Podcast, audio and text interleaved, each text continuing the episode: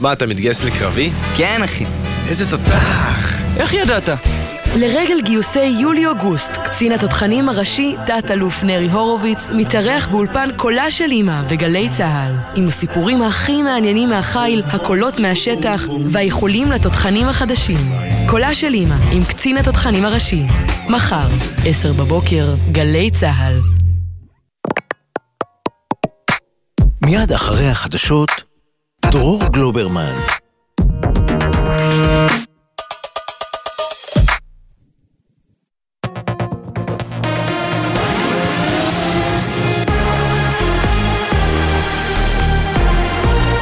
גלי צה"ל השעה שבע. ערב טוב, באולפן יהונתן גריל עם מה שקורה עכשיו. החשד לרצח בכפר בורקה. שופטת בית המשפט העליון רות רונן דחתה את בקשת המשטרה לערער על השחרור למעצר בית של פעיל הימין אלישע ירד שלא יחזור למאסר מאחורי סורג ובריח. החשוד המרכזי ברצח, יחיאל אינדור, המאושפז במצב בינוני בבית החולים שערי צדק בירושלים, יישאר במעצר עד מחר בבוקר. כתבנו הצבאי דורון קדוש מזכיר שמוקדם יותר היום שחרר בית המשפט הצבאי את ארבעת הפלסטינים החשודים במעורבות בתקרית, מפני שאין נגדם חשד סביר. הקרבות באתיופיה כ-200 אזרחים ישראלים וזכאי עלייה חולצו היום מאזור גונדר שבצפון אתיופיה והוטסו לבירה אדיס אבבה. זאת במסגרת מבצע חילוץ ישראלי במעורבות המוסד. כתבנו המדיני יניר קוזין מוסר שהמפונים יוכלו לבחור אם להישאר באתיופיה או לטוס ארצה. מנהל מטה המאבק להעלאת יהודי אתיופיה, סורפל אלמו, מתח ביקורת בריאיון לאמיר בר שלום ורן יבנאי. מאמצי ההעלאה לא מספקים. ממשלת ישראל לא עושה מאמצים להעלות את הממתינים בגונדר שנמצאים בלב של המלחמה. אז הדבר היחיד שאני מבקש ממקבלי החלטות זה לבצע את המדיניות בנושא של העלייה. יש החלטות ממשלה, לא צריך לחקור לא כלום, אלא להעלות את הממתינים באופן מיידי. אנחנו רואים שממשלת ישראל יודעת לעשות דברים כשהיא רוצה. איילון צפונה נחסם לפני דקות אחדות לתנועה בין מחלף ההלכה למחלף רוקח, לאחר שעשרות מפגינים נגד המהפכה המשפטית פרצו לכביש. פעוט בן שלוש טבע בבריכת מלון באילת, מצבו אנוש. צוות מגן דוד אדום פינה אותו לבית החולים יוספטל בעיר, תוך ביצוע פעולות החייאה. כתבנו בדרום רמי שני מוסר שהאירוע התרחש בבריכת בית המלון ליאונרדו קלאב, ושנסיבות המקרה נחקרות. בעקבות חוות הדעת של היועצת המשפטית לממשלה, מפלגת דגל התורה תקדם הצעת חוק שתאפשר הפרדה מגדרית במעיינות רשות הטבע והגנים. כתב התחום הפוליטי שחר גליק. על פי הצעת החוק של חבר הכנסת גפני, רשות הטבע והגנים תדאג להקצות לפחות 15% משעות הפתיחה במעיינות שנמצאים תחתיה לרחצה נפרדת של גברים ונשים, בהתאם לשעות הביקוש של המגזרים הרלוונטיים. הצעת החוק כבר הוגשה לפני הפגרה, אך ביהדות התורה החליטו שלא לקדמה כדי לתת הזדמנות לניסוי המרוכך יותר של השרה להגנת הסביבה סילמן. כעת, כשהיועצת המשפטית לממשלה הורתה על ביטול הניסוי, גפני הודיע שיקדם את החוק שלו, הקובע תנאים חריפים אף יותר. רחוב אלנבי בתל אביב ייסגר בשעות הקרובות למשך יותר מארבע שנים בשל העבודות על הקו הסגול של הרכבת הקלה. כתבנו לענייני תחבורה גל ג'רסי. רחוב אלנבי חסם משוק הכרמל ועד לרחוב מונטיפיורי למשך ארבע שנים וחצי כדי לאפשר לחברת נטע לבצע עבודות תשתית להקמת הקו הסגול של הרכבת הקלה. קווי תחבורה ציבורית רבים באזור יוסטו לרחובות אחרים, חלקם אף יבוטלו. הקו הסגול שמחבר בין תל אביב ליהוד צפוי להיפתח ב-2027. התחזית חם ויבש ברוב אזורי הארץ. מזג האוויר השרבי צפוי גם בסוף השבוע. לעדכונים נוספים חפשו את גלי צה"ל בטוויטר. אלה החדשות שערכה יעל חיימסון, בצוות יובל מילר ואורי ריב.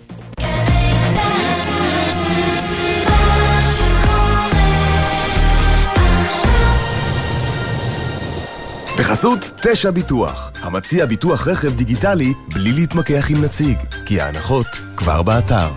איי-די-איי חברה לביטוח, כפוף לתקנון. עכשיו בגלי צה"ל, דרור גלוברמן עם העתיד עכשיו. הבית של החיילים, גלי צה"ל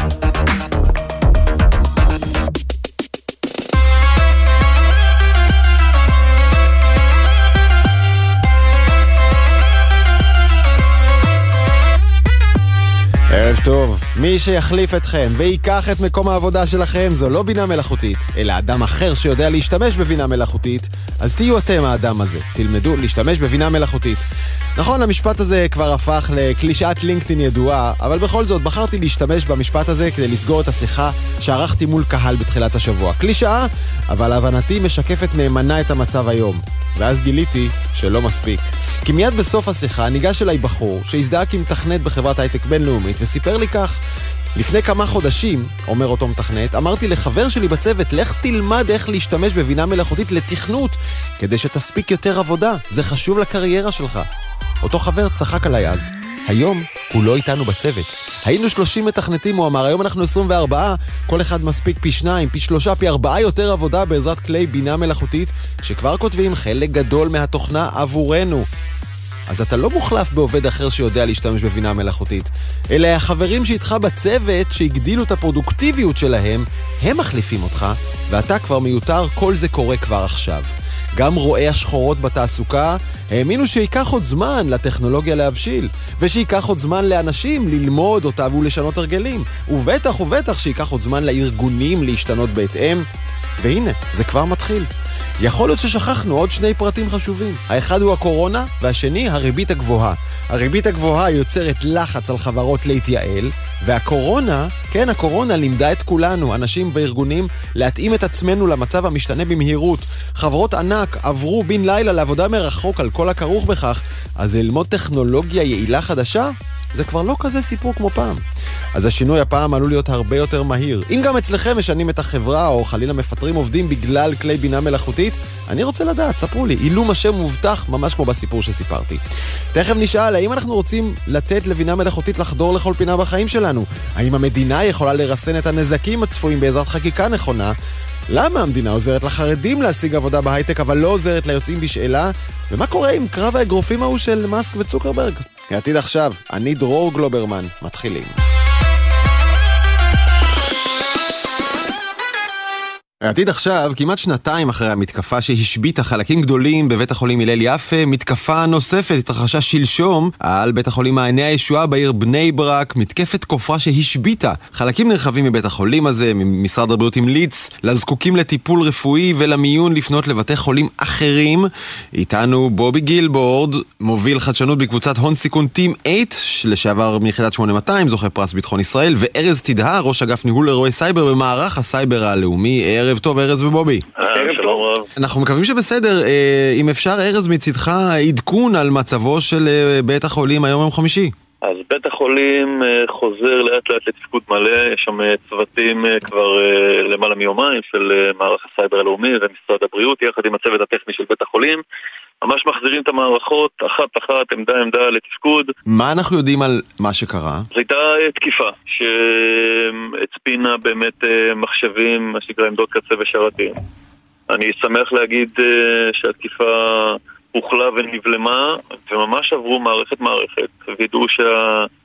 כלי שתקף מוסר ושהמערכת עולה כנדרש, אבל נכון לעכשיו אנחנו מאוד אופטימיים. אוקיי, בובי, בוא נסביר רגע את הדרך שבה המתקפות הללו פועלות, מתקפות כופרה כפי שפגעה בבית החולים מעייני הישועה. בוודאי, אני אדבר באופן כללי על התופעה. יש להגיד מאוד מאוד רחבה הזאת של מתקפות כופרה. לפי אחד הפרסומים, שני שליש מהארגונים הגדולים, ארגוני ה enterprise, נתקפו על ידי תקיפה כזאתי, ומתוכם 75 אחוז, שלושת רבעי, הגיעו למצב שהמידע שלהם בעצם מוצפן, לא נגיש. מה? ש... רגע, רגע, רגע, אני חייב לעצור למספר הזה. שני שליש מהארגונים הגדולים? שני שליש, שני שליש. כלומר, אם אתם מכירים אלף חברות גדולות, אז כמעט 700 מהם הותקפו על ידי מתקפת כופרה? אז עוד פעם, בחלק גדול מהמקרים התקיפה הזאת היא נעצרת. רגע, והדבר השני שאתה אומר, בשלושת רבעי ממקרי התקיפה, שבלי לעשות חשבון מפורט מדי, אנחנו מגיעים לחצי מכלול הארגונים הגדולים, ממש הגיעו למצב של פגיעות? נפגעו? בוודאי, זה דוח של סופו, פורסם השנה, הוא מדבר על 22. כמובן, חלק גדול מהתקיפות נעצרות בשלב מוקדם, לא כולם מגיעים למצב של הרגשה. של פגיעה תפקודית. בוא ניכנס רגע לעצם התקיפה הזאת, מה, מה זה אומר תקיפת כופרה? רעיון שבקצה שלו מוטיבציה כלכלית של, ה, של התוקפים. מטרה שלהם היא בעצם, כשמה כן, היא לקחת את המידע אה, של הצד השני של הנתקף כשבוי, אה, ובעצם לדרוש סכום של כסף. אגב, לפי אותו דוח, סכום הכסף הממוצע שדרשו היה מיליון וחצי דולר. ואיך איך לוק, איך לוקחים את המידע כשבוי? מה שעושים, אה, מגיעים אל המקום שהמידע שמור, המידע לא שמור בנקודה אחת בארגון, אלא הוא פרוס בהרבה שרתים, ובכל אחד מהם מצפינים אותו בצורה כזאת שבשביל להגיע למידע צריך את המפתח. את המפתח שולחים לתוקף ומוחקים אותו.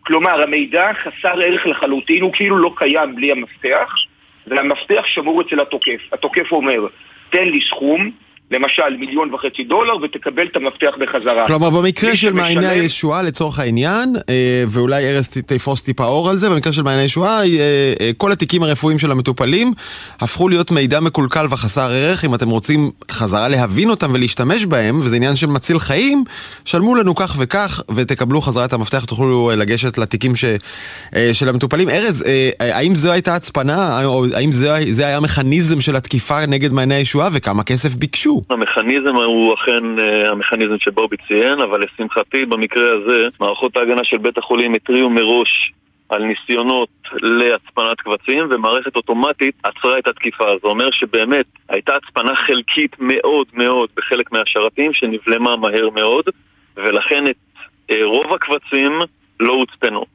אה, דרישת הכופר לא צוינה בשלב הזה, לא ציינו מחיר, אלא ציינו שבאמת הקבצים הוצפנו ונא ליצור קשר עם התוקף.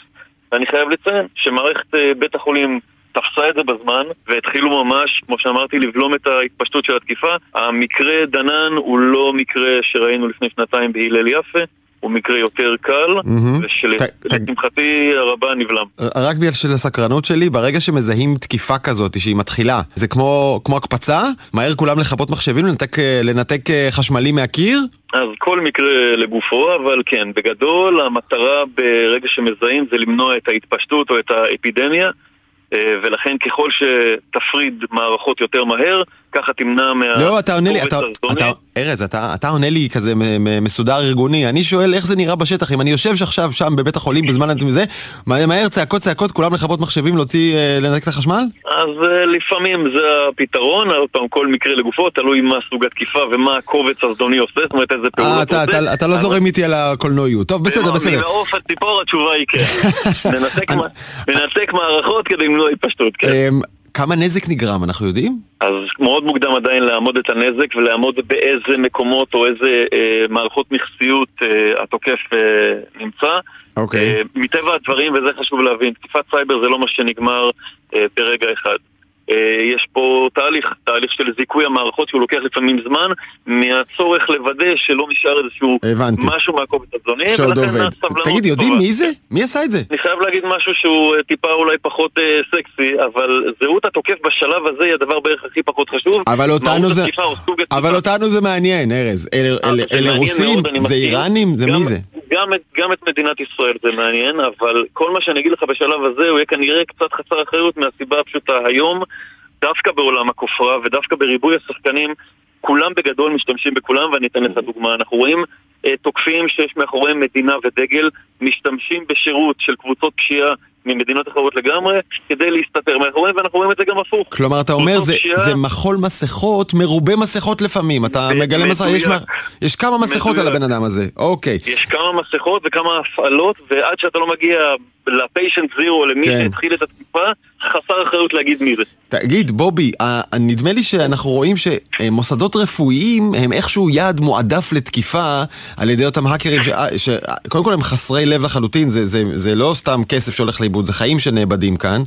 אה, האם ישראל רגישה במיוחד? האם בתי החולים הישראלים מוגנים בתקן הכי מחמיר? יש הנחה סמויה בשאלה שלך שמישהו כיוון למדינת ישראל, לבית חולים מעייני הישועה. נכון. רוב התקיפות אבל, תקיפות הכופרה, הן תקיפות מסוג שהן לא ממוקדות, בלועזית נון-טרגטד. כלומר, זה לא שמישהו ישב וזמם על המוסד הספציפי הזה. מדובר על ארגוני אה, פשע, סייבר קריים, שעושים את הפעילות הזאת למחייתם, הם שולחים את התולעים אה, אה, האלה לאלפי ארגונים, ומספיק שמתוך האלפי ארגונים האלה בודדים אה, יתקפו, ובודדים מתוכם גם אה, ישלמו. אגב, רבע מהארגונים שהגיעו לשלב דרישת הכופרה, לפי אותו סקר, הם אה, בסוף אה, משלמים. האחרים פותרים את הבעיה בדרכים אחרות, או שהנזק לא היה גדול מדי, או שמצליחים אה, לשחזר. כלומר, מדובר פה על פעולה מסוג אה, ריסוס, ספרי, שעושים אותה Mm. אה, רבים, אה, אה, ובמקרה המדובר, בית חולים נפל בפח.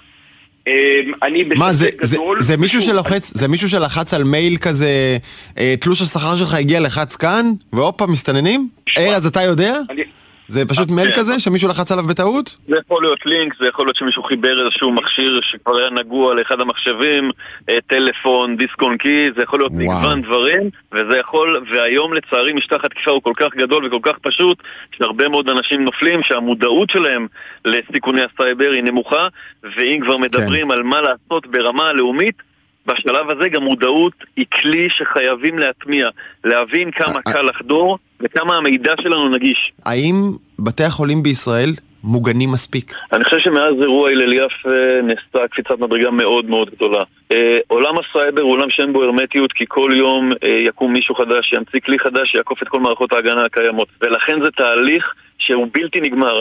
וכן, בית החולים חייב להיות כל הזמן עם יד על, הדופק, לעשות את הדברים הבסיסיים כמו הקשחה של מערכות ומערכות הגנה מעודכנות ולהחליף סיסמאות ולהקשות על התוקף שכמו שאמר בובי ואמר נכון, לפעמים לחדור זה מאוד קל.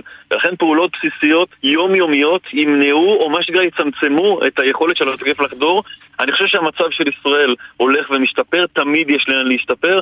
אני רוצה להאמין שבתי החולים מאז הלל יפה אה, הבינו את הסיכון, הבינו שהם באמת יעד לתקיפה רכה. כי יש פה איזה רגישות ויש פה כן. איזה אה, דחיפות אה, למערכות לעבוד. ולכן אני חושב שאנחנו או. עוד, אה, אנחנו בדרך הנכונה. אוקיי, אלוף משנה במילואים בובי גילבורד מטים 8 וארז תדהר ממערך הסייבר הלאומי, תודה רבה לשניכם. המון תודה, תודה, טוב. העתיד עכשיו, זה לא שבאמת מישהו שואל אותנו, בינה מלאכותית הולכת להשתלט על כל חלקה טובה, אבל אם שואלים אותנו, אז בא לכם שבינה מלאכותית תעזור לכם ביומיום? מה, מה התשובה האינסטינקטיבית שלכם מהבטן? מה התשובה האינסטינקטיבית שלך, דוקטור רועי צזן, החוקר עתידים במרכז בלווטניק באוניברסיטת תל אביב, עתידן בחברת ספארק ביונד? כן, אני הייתי רוצה בהחלט אה, להיעזר בבינה המלאכותית בתחומים רבים מאוד מחיי. אבל- אני חושב שבסקר שנערך לאחרונה בישראל, גם מראים בדיוק את זה, שרבים חושבים שהיא יכולה לעזור בתחומים שונים. נכון. הנה, אז בואו ניכנס. מדובר בסקר שערך בנק מזרחי טפחות, ובו נשאלו משתתפים באיזה, בין היתר, באיזה תחום לדעתם ChatGPT יכול להחליף נציג אנושי הכי טוב. אז אה, אה, 13 אחוזים, זה החלק הכי גדול, אומרים רכישת מוצרים בסופר, במקום השני הזמנת חופשות 11 אחוזים, בנקאות 5 אחוזים, וחברות סלו בתקשורת וכך הלאה. בקיצור, ש... יש לא מעט אנשים שחושבים שבכל מיני תחומים ChatGPT זה טוב, ChatGPT אנחנו נכון בתור שם כולל לבינה מלאכותית, 10 סבור- 10 אחוזים לא רוצים אותו בכלל. ואתה נמצא איפה? תביא את זה להכל? בסופו של דבר, כן. בסופו, הכל שאלה של אה, מתי בדיוק. ואגב, צריך לציין שהסקר הזה לא, לא נחשפנו, כן, לשאלות המדויקות ולא נחשפנו למתודולוגיה המדויקת. מה שעבורי מעניין במיוחד זה ש-37 אחוזים, ממש שליש, כמ- קצת יותר משליש, מכל המשיבים, אמרו שהבינה המלאכותית יכולה להיכנס לכל התחומים באותה המידה. זו, זו הצהרה שהיא מדהימה. זה אומר שאנשים חושבים שכבר עכשיו הבינה המלאכותית, או בקרוב, היא תוכל ל- למלא את התפקידים שבני אדם אה, ממלאים בכל מה שקשור בתחום השירות. מצד שני, אני רואה עוד נתון שעולים מן הסקר הזה, ואנחנו כמובן נשתמש בו בתור מנוף לשיחה שלנו, אבל 84 אחוזים מעדיפים נציג אנושי בכלל. נכון, יש כאן, אה, אני חושב, תמיד את החשש שבינה מלאכותית תהיה מוגבלת ביכולות שלה, ומה שאנחנו... מה שאנחנו כן רואים היום אבל, זה שהבינה המלאכותית מתחילה לקבל יכולות של אה, יצירתיות, ש... של דמיון לחשיבה עצמאית. והיא לא תחכה שתגיד בדיוק את המשפט הנכון או את המילה הנכונה, אלא אלא היא תוכל לטפל בך בעצמה. ולא רק זאת, אלא שכבר בשנים הקרובות אנחנו יכולים לצפות לקבל בינות מלאכותיות שיהיו יותר שירותיות, יספקו שירות יותר טוב ללקוחות מבני אדם. אנחנו רואים, רואים שכבר היום אתה... יותר טוב מבני אדם. אתה יודע, אני... יותר טוב מבני אדם. שמעתי... סליחה שאני קוטע אותך, אבל זו נקודה חשובה. מצד אחד, בני אדם בסופו של דבר, זה ייקח כמה שנים, אבל בינות מלאכותיות יספקו שירות טוב יותר מבני אדם.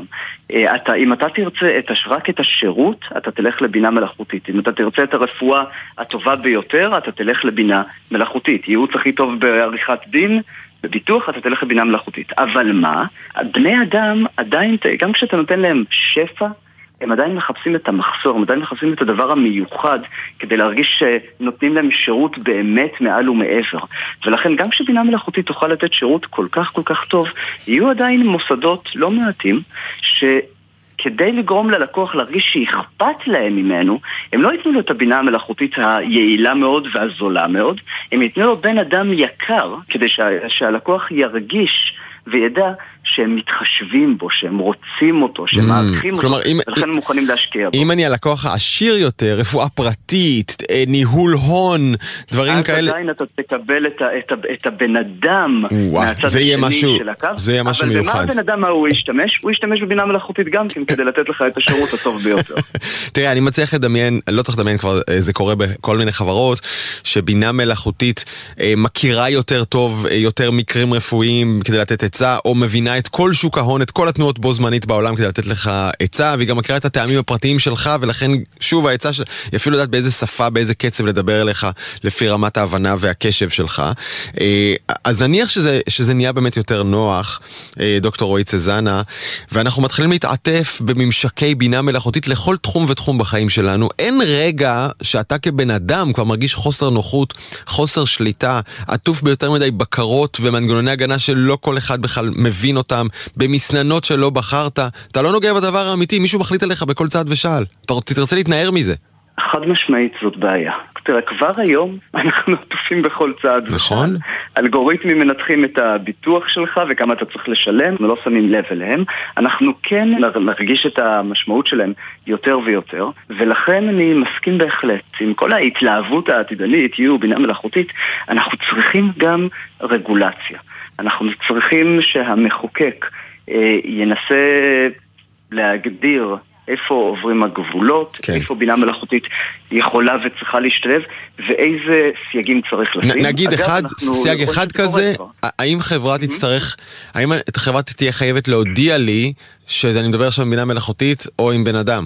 אז כבר עכשיו אה, זה קורה, ולמעשה זה, זה קרה כבר לפני עשר שנים בערך, כשחברת אשלי מדיסון אה, קיבלה קנס משמעותי מהממשל האמריקני על כך שהיא גרמה לגברים, זה הייתה היכרויות, לא, די מפוקפק, ולא היו לו מספיק אה, נשים, אז הוא גרם לגברים להאמין ש...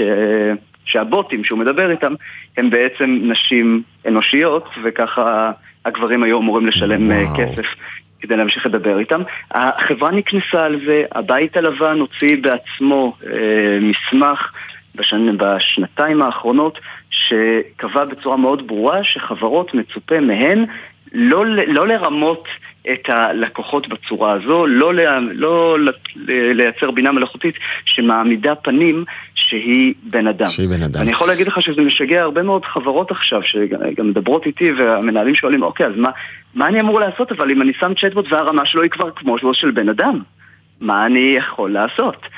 אה, והתשובה שלי ושבאופן כללי של כל המשפטנים בתחום היא שברור שאף פעם אי אפשר כבר, קשה כבר לדעת מה לעשות, אבל תשמרו על שקיפות. תשמרו, תהיו הוגנים, תשמרו על שקיפות, תסבירו איך הבינה המלאכותית עובדת ללקוחות שלכם, ותקוו שיהיה טוב. ותהיו בני אדם, גם אם אנחנו מוקפים בבינה מלאכותית. דוקטור רועי צזנה ממרכז בלווטינג באוניברסיטת תל אביב, תודה רבה. תודה רבה לך.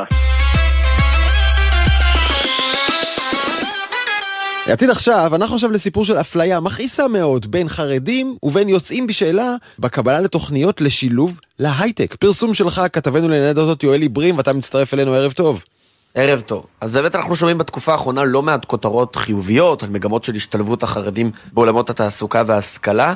היו מספר נתונים מהלשכה המרכזית לסטטיסטיקה שפורסמו, אבל היו גם כאלו שלא פורסמו, שגרמו לנו להרים גבות ולזהות מדיניות מפלה. יש שאומרים גם חמורה מאוד של משרד העבודה כלפי אחת האוכלוסיות היותר שקופות, ואנחנו מדברים, כמו שאמרת, על היוצאים בשאלה. בשבוע שעבר מתראיין מנכ"ל משרד העבודה ישראל אוזן, והוא אומר, המטרה של משרד העבודה היא להגדיל תוך מספר שנים את מספר הגברים החרדים שמסיימים הכשרה מקצועית בתחום ההייטק, פי עשרה, מ-200 בשנה ל-2,000. לצורך כך, תוכנית מיגו, ככה הוא אומר, שהיא תוכנית שמשלבת חרדים בעולם ההייטק, תתוקצב בסכום אדיר של 120 מיליון שקלים על ידי משרד העבודה. אלא מה? שכשאנחנו בודקים למי מיועדת התוכנית, והאם יש תוכנית ליוצאי החברה החרדית, אנחנו מגלים שפשוט אין. עכשיו, נתונים שחשפנו אתמול הראו שאחוז המועסקים בעולם ההייטק במגזר החרדי, מגזר עצום, מגיע ל-4% בלבד, כך גם אחוז המועסקים בעולם ההייטק במגזר של יוצאי החברה החרדית. כלומר, מדובר בשני אוכלוסיות שלא למדו ליבה, יש להם פערים עצומים, אתה לוקח חרדי, אתה לוקח יוצא בשאלה, שניהם גדלו אה, במקומות שצריכים אה, את הסיוע של מדינת ישראל mm-hmm. בשביל להשלים להם את הפער. אלא מה, מי שחרדי זוכה לתקצוב ענק, ואין לו אפילו לא תוכנית אחת למען היוצאים בשאלה. כן, תגיד, כן. איך מגדירים את זה? כלומר, האם, האם אדם שהיה חרדי והיום לא מגדיר את עצמו כך, כבר לא יכול להתקבל לתוכניות הללו? על בסיס מה? נכון, אז יש הגדרה של אה, משרד העבודה, על פי ההגדרות של משרד, ואני שאלתי את תוכנית מיגו, מי יכול להצטרף? אומרים לי בוגרי החינוך החרדי. מי הם בוגרי החינוך החרדי על פי משרד העבודה? אחד, יהודים שומרי תורה ומצוות שמגדירים את עצמם כשייכים לאוכלוסייה החרדית. שתיים, מי שלמדו או לומדים במוסדות חינוך חרדים. זאת אומרת, אתה צריך להיות שומר תורה ומצוות, אתה צריך לשים כיפה ואתה צריך לשמור שבת, בשביל שאתה תהנה מאותן התוכניות. אנחנו מקבלים עדויות של יוצאים בשאלה שנאלצים להתחפש, לשים כיפה, לטעון שהם שומרים שבת, כדי לזכות באותן התוכניות שמעניקים לחרדים למען שילובם.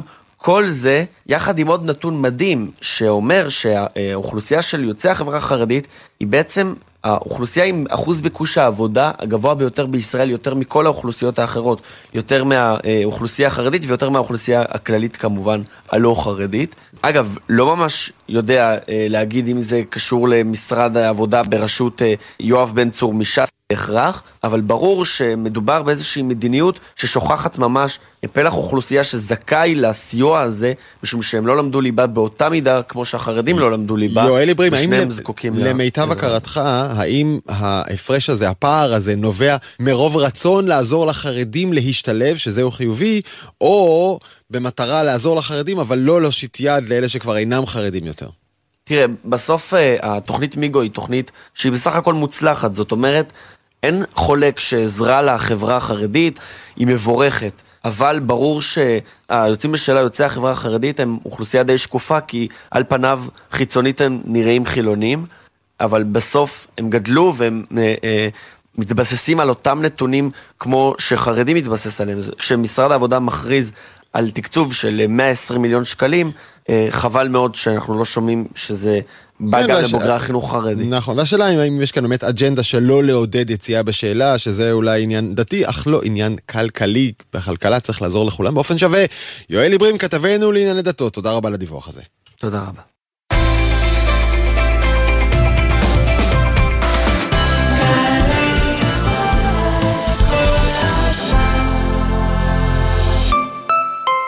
חוזרים מחו"ל? ודאו שאין לכם טרול בטרולי. צמחים, פירות, ירקות ודברי עט מחוץ לארץ עלולים לשאת מחלות ולחבל בחקלאות שלנו. חוק הגנת הצומח אוסר להכניס צמחים, פירות, ירקות ודברי עץ ארצה. ודאו שאין לכם טרולים בטרולי ותימנעו מקנסות. משרד החקלאות ופיתוח הכפר, השירותים להגנת הצומח ולביקורת. יזמים וקבלנים, קחו רגע שקט והקשיבו לים. הוא קורא לכם.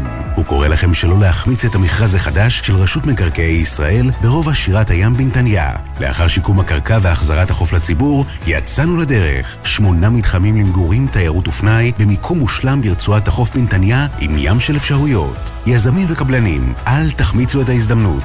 לפרטים ולהגשת הצעות, ייכנסו לאתר רמי.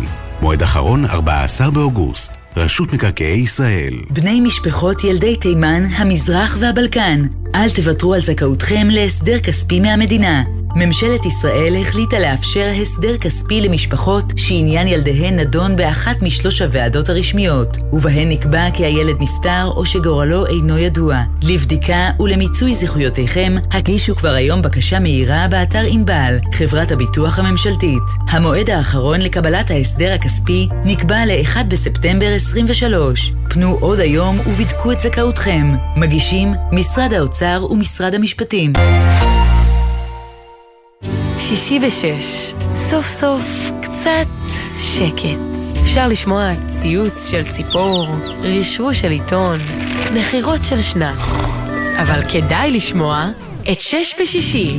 אנשי תרבות, חברה וספורט באים לאולפן גלי צה"ל עם שש תובנות, גילויים חדשים או סיפורים אישיים מהשבוע החולף. והפעם, הפעיל החברתי אלון לי גרין. שש בשישי, מחר, שש בערב, גלי צה"ל. עם מי הייתם רוצים לשבת לקפה? קפה כזה של שבת בבוקר. ברגע של נחת, שאפשר לדבר על הכל. נורית קנטי מזמינה אתכם להצטרף אליה בכל שבת ב-8 בבוקר לשיחה אישית עם דמויות מפתח בחברה הישראלית. והשבוע, במאי הקולנוע דן וולמן. שבת, 8 בבוקר, גלי צה"ל.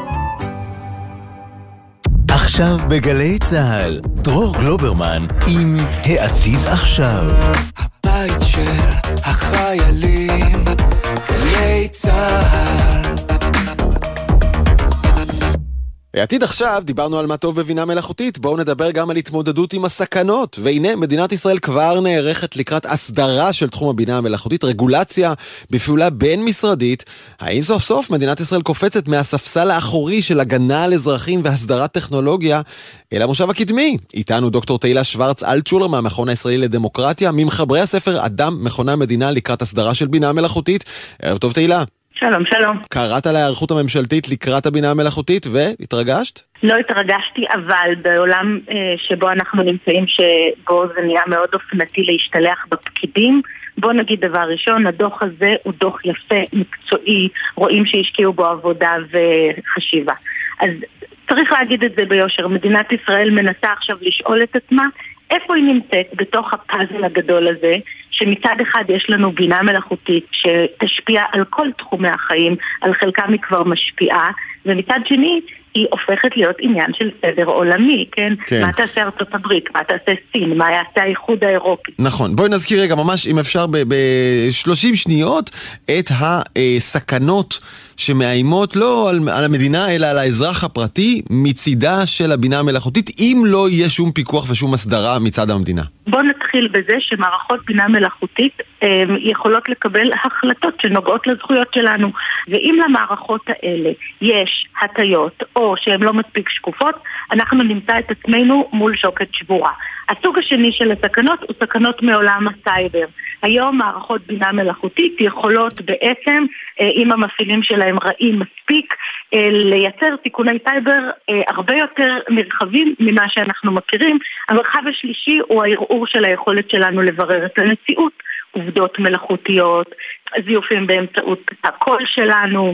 אז אם אנחנו מסתכלים אפילו על שלושת המרחבים האלה של קבלת החלטות, של סיכוני סייבר ושל הקושי שלנו לברר את המציאות, כבר עכשיו צריך להגן עלינו. כן. ואם נוסיף לזה עוד ענייני פרטיות ונוסיף לזה את החשש שהמערכות האלה בסוף יודעות איכשהו לעשות מניפולציה על מי שמפעיל אותם, שאלה באמת דברים טיפה יותר מתקדמים אבל מפחידים לא פחות, אנחנו נמצאים בעצם אה, במצב שבו כל מקבל החלטות אחראי צריך לשאול את עצמו מה אני עושה עכשיו. מצטרף אלינו לשיחה, טל שחף, כתב טק 12, ערב טוב טל. שלום, ערב טוב. אתה דיווחת השבוע על התכנון הממשלתי בישראל לפיקוח על בינה מלאכותית. מה, מה עיקר הפרטים?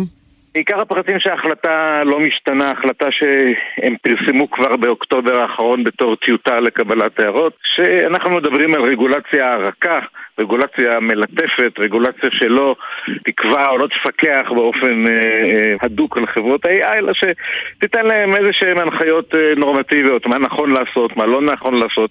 אבל לא הרבה יותר מעבר לזה, ויש עוד עניין אחד שהוא כן חשוב ומעניין, וזה שבונים איזשהו מרכז ידע ממשלתי כללי, שינחה את המשרדי הממשלה השונים איך לתת את הרגולציה על AI כל אחד בתחומו. אז תכף אשאל את תהילה מה דעתה על הכיוון הזה ואיך הוא אה, בהשוואה למדינות אחרות, אבל אני חייב לשאול אותך קודם, אה, טל, נדמה שיש כאן התמודדות די עין בעין עם אחת אולי הבעיות, או הבעיה המרכזית בניסיון לעשות פיקוח על בינה מלאכותית, וזה חוסר הידע.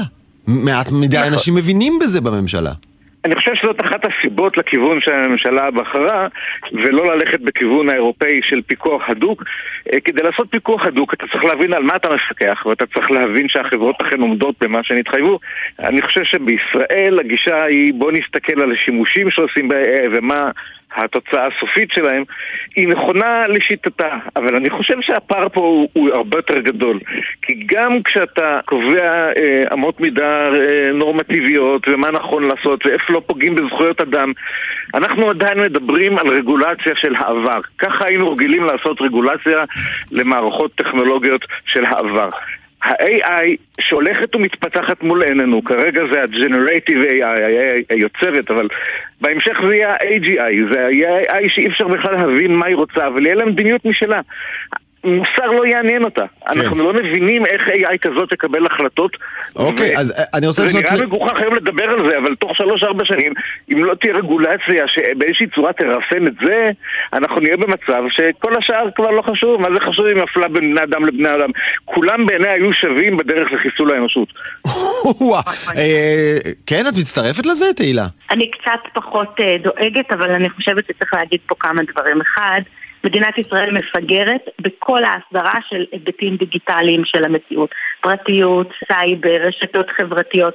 מה שעושים עכשיו בדוח הזה זה אומרים, תקשיבו, יש לנו זמן, אנחנו קודם נלמד ואחר כך נחשוב, תקשיבו, זה מאוחר. היום אתם צריכים כבר להתחיל לחשוב על ניהול הסיכונים. אני עוד לא מדברת על חוקים, מה מותר ומה אסור, מה מסוכן יותר ולכן צריך לפקח עליו יותר. כל הדברים האלה פחות נמצאים בדוח וזה מאוד מאוד חבל, כי אנחנו יודעים שבקצבים שמדינת ישראל פועלת בהם, זה אומר שגם בעוד חמש שנים לא יהיה לנו משהו. בסך הכל הדוח הזה מתייחס למערכות AI שמפתחים אותן במגזר הפרטי, נגיד רכב אוטונומי אה, או מכשור רפואי. אבל מה יקרה עכשיו אם יתחיל להיות תיאבון נורא גדול של רשויות המדינה, רשויות אכיפת החוק, להתחיל לאמץ מערכות כאלה, מערכות לחיזוי פשיעה מבוססות בינה מלאכותית, מערכות להחלטה את התיק של מי יפתחו במס הכנסה. אלה דברים שהרבה יותר ישפיעו על החיים שלנו כאזרחים.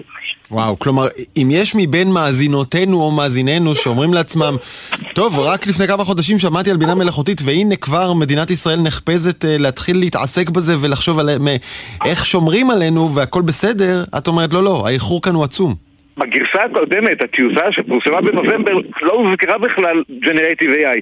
מסיבה פשוטה, היא עוד לא הייתה קיימת, לפחות לא במודעות של מי שכתב את הטיוטה. כלומר, כתבנו נייר שנותן הנחיות וקווי פעולה, בלי שהיכולות של בינה מלאכותית יוצרת, שהיא הדבר הכי גדול והכי משמעותי והכי מדאיג שקורה עכשיו, בכלל נמצא שם. אנחנו מדברים על כמה הפרש של חצי שנה, אז גם הנייר שנכתב כעת, הוא לא מגן מפני הסכנות שיהיו בעוד חצי שנה. אז יהיה נכון לומר שהעולם נע בקצב של מכוניות מרוץ, ואילו אה, המערכות הממשלתיות אה, דוהרות מאחורה ישובות על חמורים? תהילה? כן, זה כמו סקי כזה, אתה יודע, הם מחוברים לכבל וקופצים על, אה, על כן. סקי מים. לא, אבל אני חושבת שצריך להגיד פה ככה, אי אפשר להאשים את המדינה בזה שהטכנולוגיה מתקדמת מאוד מהר, אבל א', באמת חייבים שתהיה מודעות והרבה יותר ידע מקצועי, אה, זה דבר אחד, אבל הדבר השני הוא שאנחנו צריכים עכשיו להתחיל לחשוב אחרת. חקיקה לוקח בערך חמש שנים להעביר במדינת ישראל, ויש לנו איזו ציפייה שהיא תהיה תקפה ל-30 שנה. העולם הזה נגמר. כלומר, ממש לשנות את מלאכת החקיקה ולהתאים את הקצב שלה. בדיוק. טוב, אנחנו נשמור כנראה את ההשוואה בין ישראל ובין אירופה היותר מדויקת לשיחה הבאה, אבל אני כן אבקש משניכם, אבל במשפט, מהי הסכנה הכי ברורה ומיידית לכל אזרח ואזרחית מבינה מלאכותית עכשיו?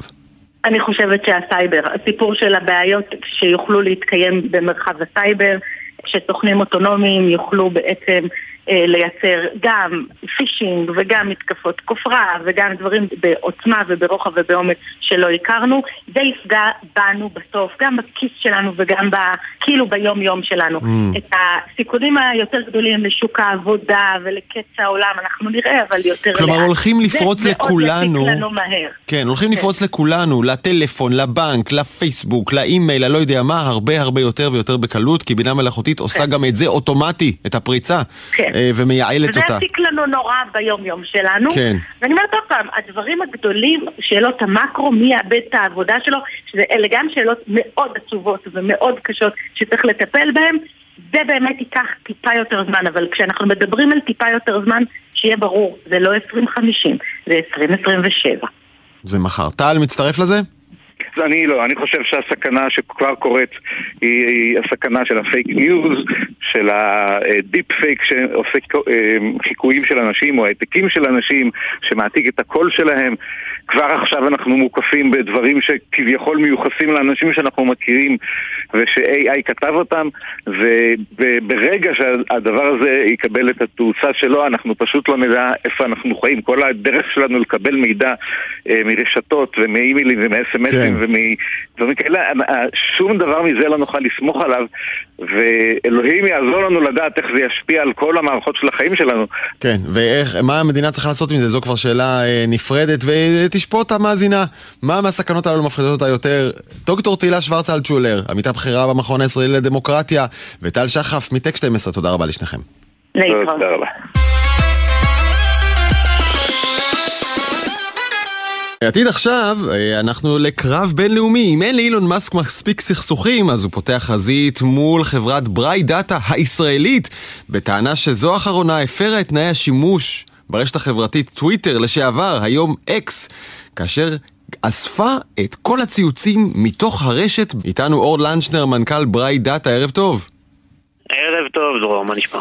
אילון מאסק, מעשירי עולם, אדם שאיננו חושש להציע קרב אגרופים ושלל התמודדויות אחרות מול מי שמעצבן אותו, בגדול הלך עליך.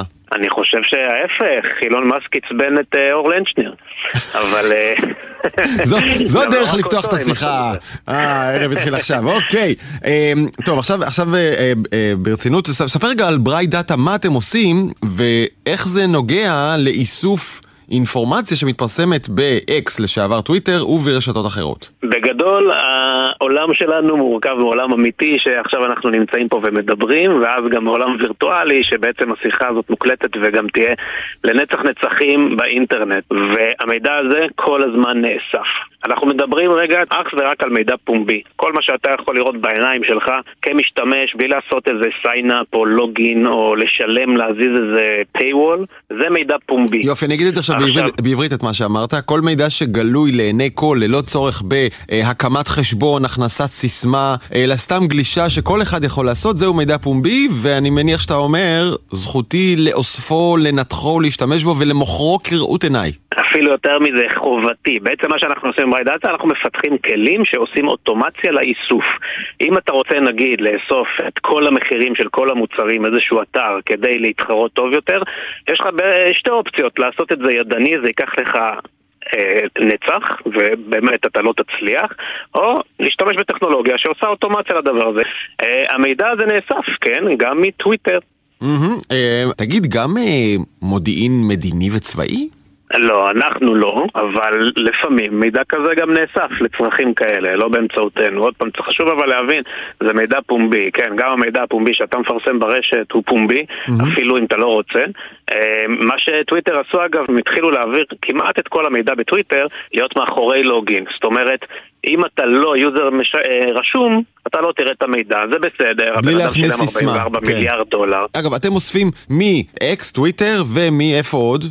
מאות מיליוני אתרים, כל דבר שאתה רק יכול לחשוב עליו. אם המידע פומבי, אנחנו אוספים אותו. ובעצם הלקוחות שלנו אומרים איפה לאסוף את המידע, והם משתמשים בטכנולוגיה שלנו כדי לעשות את האיסוף. אהב, אהבנו את היתר החפירה. אתם הדייסון הגדול ששואב את הכל, ועכשיו אני אה, ניגש לתביעה שהוגשה נגדכם בצפון קליפורניה, לבית המשפט הפדרלי, ואקס, שוב, טוויטר, טוענת, ברייט דאטה גורדת, עושה scraping ומוכרת מיליוני רשומות מעל הפלטפורמה. הפלטפורמה שלנו, תוך הפרה בוטה של תנאי השימוש של החברה שלנו. אתה יודע, יש הבדל בין אם אדם אחד עושה, אה, אוסף המון מידע... ובין איסוף המוני של אין ספור מידע, יש לו כוח אחר לגמרי, נכון? מזה אתם בעצם מתפרנסים. גם ברמת. הפרטיות, גם ברמת הרגלי השימוש, גם ברמת הערך המסחרי. זה לא טריוויאלי. האמת שזה, שזה בדיוק זה, זה טריוויאלי, כי מה שטוב זה שיש כבר רגו- רגולציה ענפה בכל מה שקשור לפרטיות. אז כל מה שחברה צריכה לעשות זה למלא אחר ההוראות של הרגולטור. זה דווקא הכל בסדר, אין אפילו טענה נגד, אה, בתביעה נגד הדבר הזה. אתה יודע מה, גם אין טענה בתביעה נגד scraping. יש פה המון צביעות, זה מה שיש. אין טענה נגד scraping, זה כמובן חוקי, זה לא אני אומר, זה החוק אומר. הטענה היא על הפרת חוזה, זה מה שנותר להם לעשות. הם בעצם אומרים, ברייט דאטה, יום אחד לפני כמה שנים פתחה חשבון טוויטר לחברה. בזמן יצירת החשבון הזה הם עשו, אה, הם, הם אישרו שהם מקבלים על עצמם את תנאי השימוש של טוויטר, כולל כל עדכוני העתיד שיבואו. ויש איזושהי פסקה בתנאי השימוש של טוויטר שאומרת שאסור לעשות אה, scraping. אגב, זה לא אומר שזה באמת אה, החוק, בטח לא החוק, וגם זה לא אומר שזאת הנורמה. ועל זה למעשה התביעה. Mm, כלומר, אילולא לא הייתם- פותחים במקרה גם חשבון לחברה שרוצה לפרסם עניינים על גבי אותה פלטפורמה, על גבי טוויטר, לא היה- לא הייתה עילת תביעה בכלל. בדיוק, ואגב, לא יודע אם זה גם הגיע בהפתעה כל כך, כי אילון מאסק התחיל לצייץ את דעתו אה, לפני כמה שבועות אה, נגד אה, חברות ה scraping ושהוא יתבע אותם, הוא- והוא הסביר למה, הוא אמר, לא כיף לי שכולם אוספים את המידע של טוויטר לאמן מודלים של AI ועושים מזה מלא כסף, ואף אחד לא חולק איתי את הרווחים. רגע, רגע, אנחנו- סליחה, אור, זה- אבל זה נשמע לי הגיוני, כי יש כאן את טוויטר. שאספה את כל המידע הזה, ואתה עכשיו בעצם סוג של מתפרנס על גבה בלי לשלם שקל. יותר מזה, מי ייצר אותו? אנחנו הגולשים. אולי גם לנו מגיע משהו. בטח שלא, אתה תעשה את כל. הכסף לבד על מידע הזה.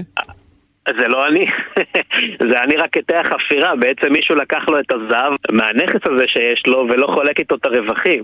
אבל השאלה אם אנחנו לא מסכימים שברמה הכי תיאורטית ובסיסית, גם אם אפשר להתווכח על, אתה יודע, פלפולי החוק והסכמי השימוש, מבחינת הערך, הvalue, אנחנו מסכימים שיש כאן איזו אי הלימה. אני יושב וכותב ציוצים, וכמוני מיליארדי אנשים אה, אה, חסרי חיים בכל העולם, וטוויטר ופייסבוק ואינסטגרם מקימות פלטפורמות, ואז באים אנשים כמוך והלקוחות שלך ולוקחים את זה, ועושים מזה value, עושים מזה ערך.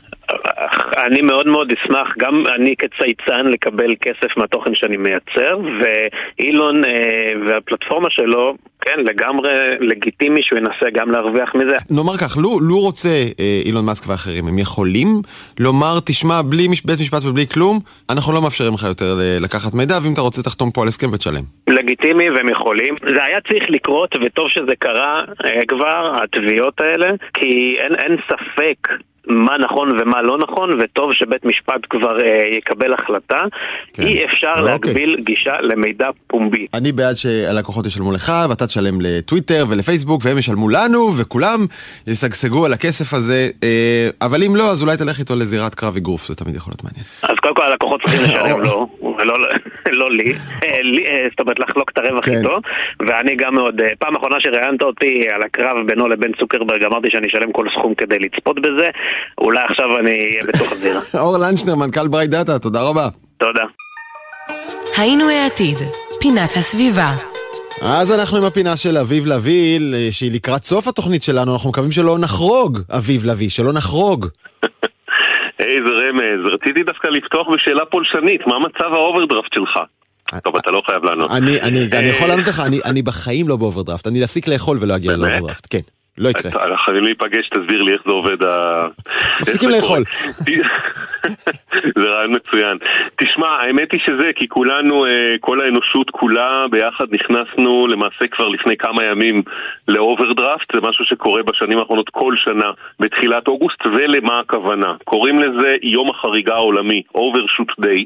אה, למעשה ארגון, אה, קבוצה של צוותי עבודה של מדענים וחוקרים ממיטב האוניברסיטאות באמריקה, באנגליה, הקימו לפני, בתחילת שנות ה-70 ארגון בשם Global Footprint Network, שבו הם מודדים מתי וכמה ובאיזה קצב האנושות צורכת את משאבי כדור הארץ, קרקעות פוריות, מים, אוויר נקי, כל מה שמאפשר לנו להתקיים פה.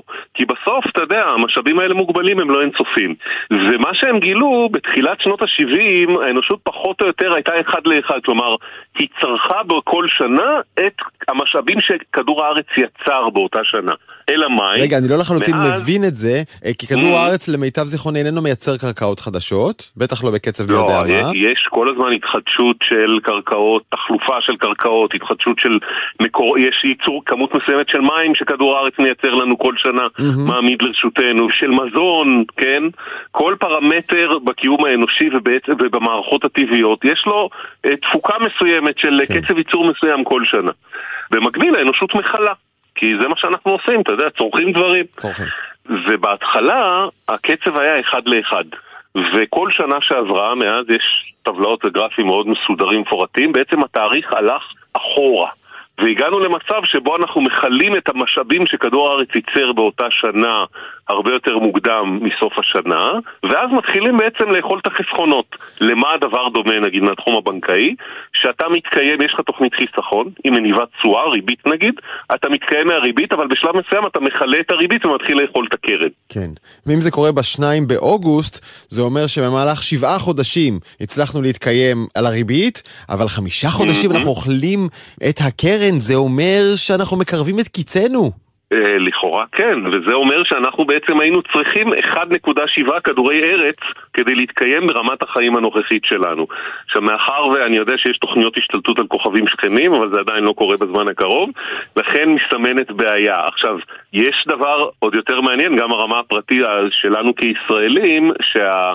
יש חלוקה למדינות, ולפי רמת החיים וקצב כאילו המשאבים הממוצע לנפש בכל מדינה. פה אנחנו, ישראל, לטוב ולרע, נמנים עם המדינות המפותחות שזוללות משאבים בקצב מהיר יותר. הריבית שלנו נגמרת בארבעה במאי. השנה היא נגמרה, כלומר אנחנו בעצם צריך, בארבעה חודשים צרכנו את כל הריבית ואנחנו צריכים שלושה כדורי ארץ כדי להתקיים בקצב צריכת המשאבים הנוכחי. לזכותנו, או לחובתנו, ייאמר שיש לנו שכנות בחברה טובה, זאת אומרת איתנו גרמניה 4 במאי, צרפת 5 במאי, יפן 6 במאי. אלה המדינות שצורכות כל כך הרבה משאבי כדור הארץ, שבעצם רוב השנה, שני שליש מהשנה, הן מתקיימות על חשבון העתיד, על חשבון השנים הבאות. בדיוק, בדיוק. עכשיו, מה האירוניה פה? ולעומת זאת מדינות כמו אפגניסטן, קמבודיה, אנגולה, בורקינה פאסו, בכלל לא בסקאלה, משום שהן צורכות קצב כל כך איטי, פחות מהמשאבים, כי רמת חיים נמוכה. כלומר, איפה במהות אנחנו מגלים שהאנושות לא הצליחה להפריד עדיין בין קדמה. חיים ברווחה כלכלית ואושר וצמיחה לבין כילוי של משאבי הסביבה. העשירים חיים טוב ולכאורה מנסים לשמור על הסביבה, שוודיה ונורבגיה מדינות נורא ירוקות, כן? אבל בעצם מכלים את משאבי הכדור, בעוד העניים אין להם מה לאכול והם לכאורה לא גורמים נזק לעתיד, אבל בהווה הם חיים חרא. ואת הפרדוקס הזה האנושות לא מצליחה בעצם, אה, זה אגב, המדינות שבעשירייה הראשונה של המדינות ה- הברית. זוללות המשאבים, ארצות הברית ונסיכויות הנפט של המפרץ. ראשונה ראשונה, מדליית הזהב לקטאר בעשרה בפברואר. וואו. זה יום החריגה, כלומר היא חודש ור- חודש ושבוע. אנחנו, צוחקים, אבל זה, באמת טרגי, הם קמים בבוקר, גומרים קודם כל את כל המשאבים, והופה חיים, חיים על חשבון מישהו אחר או על חשבון העתיד. אה, אבל אנחנו כולנו, במובן הזה, באותה סירה, ושמת על זה היטב את האצבע, לא מצאנו את הבלנס הנכון. הוא קיים בכלל? כלומר, יכול להיות שאתה אומר, טוב, אני, אני מוכן לוותר על פודקאסטים אני- ולחיות רק על רדיו רגיל, אני מוכן לוותר על, לא יודע מה, לקנות חולצה ב-19 שקל, ואז אני בבלנס? תשמע, אני חושב שבסוף... 19 שקלים, אוי ואבוי, מה עשיתי? אתה לא, א', זה, אתה יודע, זה דילמות קשות של איפה המקום של הפרט פה, ולכולנו יש אחריות, אבל גם איפה המקום אה, של המדינות. אני חושב שבסוף בסוף יש שני תחומים. אחד זה צריכת אנרגיה. למה הרי נסיכויות המפרץ בשפיץ העליון? בגלל הנפט. אה, אתה יודע, מטוס פרטי אחד של איזה שייח' מקטאר צורך אנרגיה ומכלה משאבים כמו אה, חצי מדינה באפריקה לשנה שלמה. זה אגב חישובים שנעשו, אני לא מגזים. אה. אה, אז גם צריכת אנרגיה, ואני חושב שעולם המזון. זאת אומרת, אם כדור האנושות הייתה עוברת לאכול מהצומח, זה היה בבת אחת מייצר ירידה עצומה בכילוי משאבים, כי חלק גדול מצריכת וכילוי המשאבים שאנחנו מדברים עליה היא לצורך גידול בעלי חיים, כדי שאחרי זה אנחנו נאכל אותם או את תוצרתם. כלומר, חפים מכל אג'נדה אחרת אלא איכות סביבה, אנחנו נמליץ אה, לכל אזרחית ואזרח לעשות את הדבר האחד שאנחנו יכולים לעשות כדי להיטיב אה, את המצב, וזה לצמצם בצריכת אה, בשר. ו- וכמו שאתה בטח יודע, אלברט איינשטיין אמר את זה כבר ב-1935, אז לא המצאנו שום דבר חדש. אביב לביא, מגיש יהיה בסדר בגלי צה"ל ופרשן לענייני סביבה של זמן ישראל, תודה רבה על האוברדרפט הזה. עד כאן עתיד עכשיו, ערכו אביב פוגל וענבל וסלי, הפיקו בר גולדפר ואורי קספרי, על הביצוע הטכני, ליאור רונן וגלעד הראל, אני דרור גלוברמן. אתם מוזמנים לשמוע אותנו מתי ואיך שתרצו בכל פלטפורמות הפודקאסטים המקובלות, אפל פודקאסט, ספוטיפיי וכולי, פשוט חפשו שם את העתיד עכשיו. אני זמין להערות והצעות בדרור גלוברמן בטוויטר, כלומר באקס. יאללה ביי.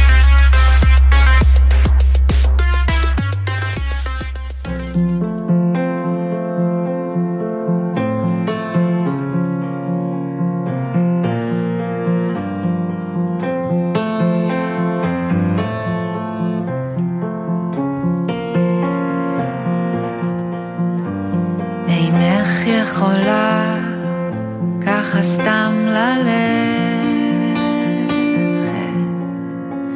אינך יכולה לעזוב אותי, אינך יכולה כי עכשיו שלכת, יש גשם בחוץ ואת נשארת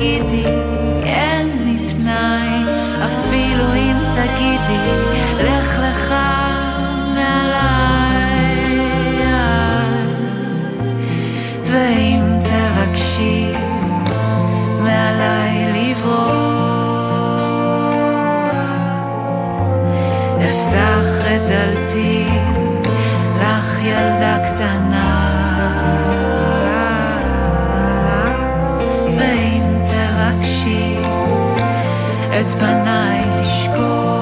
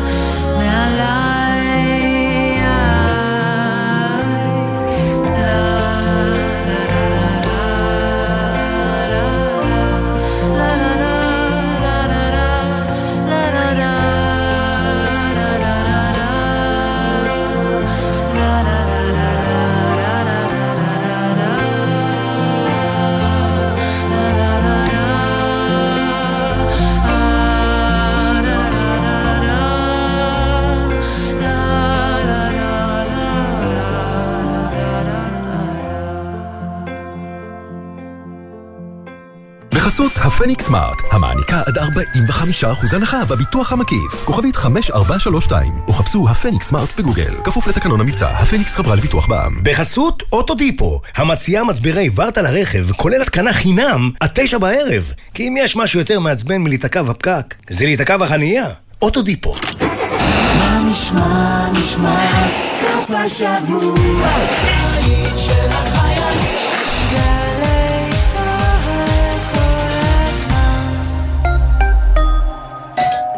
אה, אורי חזקי שקיעה. שקע ותקע? מכבודנו ובעצמנו. מצטער, זה לא זמן טוב. בדיוק עברתי דירה, ואני צריך להתקשר לחברת החשמל, לעדכן פרטים. להתקשר?